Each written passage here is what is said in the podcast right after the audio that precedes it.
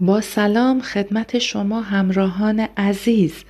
زهرا قلمزن هستم و یک بار دیگه در خدمتتونم تا با هم از کلام خداوند برکت بگیریم. عزیزان یک ایماندار مسیحی مثل یه دونده ماراتونه که جایزه‌ای براش در نظر گرفته شده.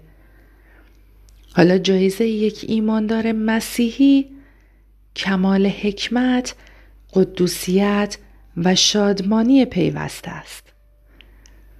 مسیرش رو کلام مقدس مشخص کرده و از میان مشکلات، دشمنان و آزمونهای زیادی گذر می‌کنه. یک ایماندار مسیحی مقصدی رو پیش روی خودش داره که باید به اون مقصد چشم بدوز و اون رو هدف خودش قرار بده و هر روز برای رسیدن بهش تلاش کنه. هدفش باید زندگی قدیسانه باشه مانند عیسی مسیح. هدف ما اینه که مثل اون باشیم با گناه ضدیت داشته باشیم.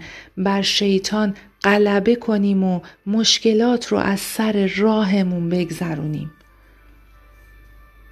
آزمون های زندگی رو متحمل بشیم و مثل اون بانی خیر و نیکی باشیم.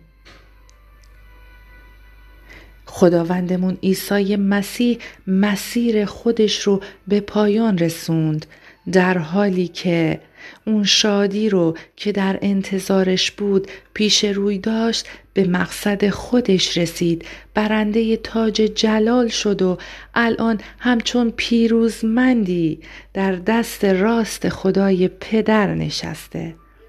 او الگو و نمونه ماست رهبر عظیم و کامل کننده ایمان. باید هر روز چشم و دل خودمون رو بر اون قرار بدیم و در پی این باشیم که به شباهت با او در بیایم. باید گناهی رو که به راحتی مرتکب می شدیم و هر باری رو که مانع دویدن ماه کنار بذاریم و در حالی که نظرمون و چشمهامون به سوی مسیحه در مسیر خودمون پیش بریم. باید مثل پروس رسول یک هدف رو در نظر بگیریم و برای رسیدن بهش تلاش کنیم. این کار گرفتن جایزه رو تضمین می‌کنه.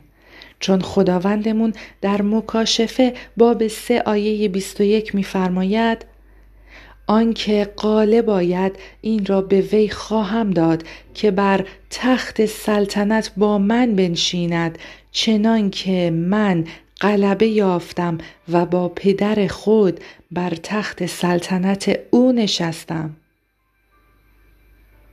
چون امید داریم با دلیری سخن می‌گوییم. شما رو به دستان پربرکت خداوند میسپارم.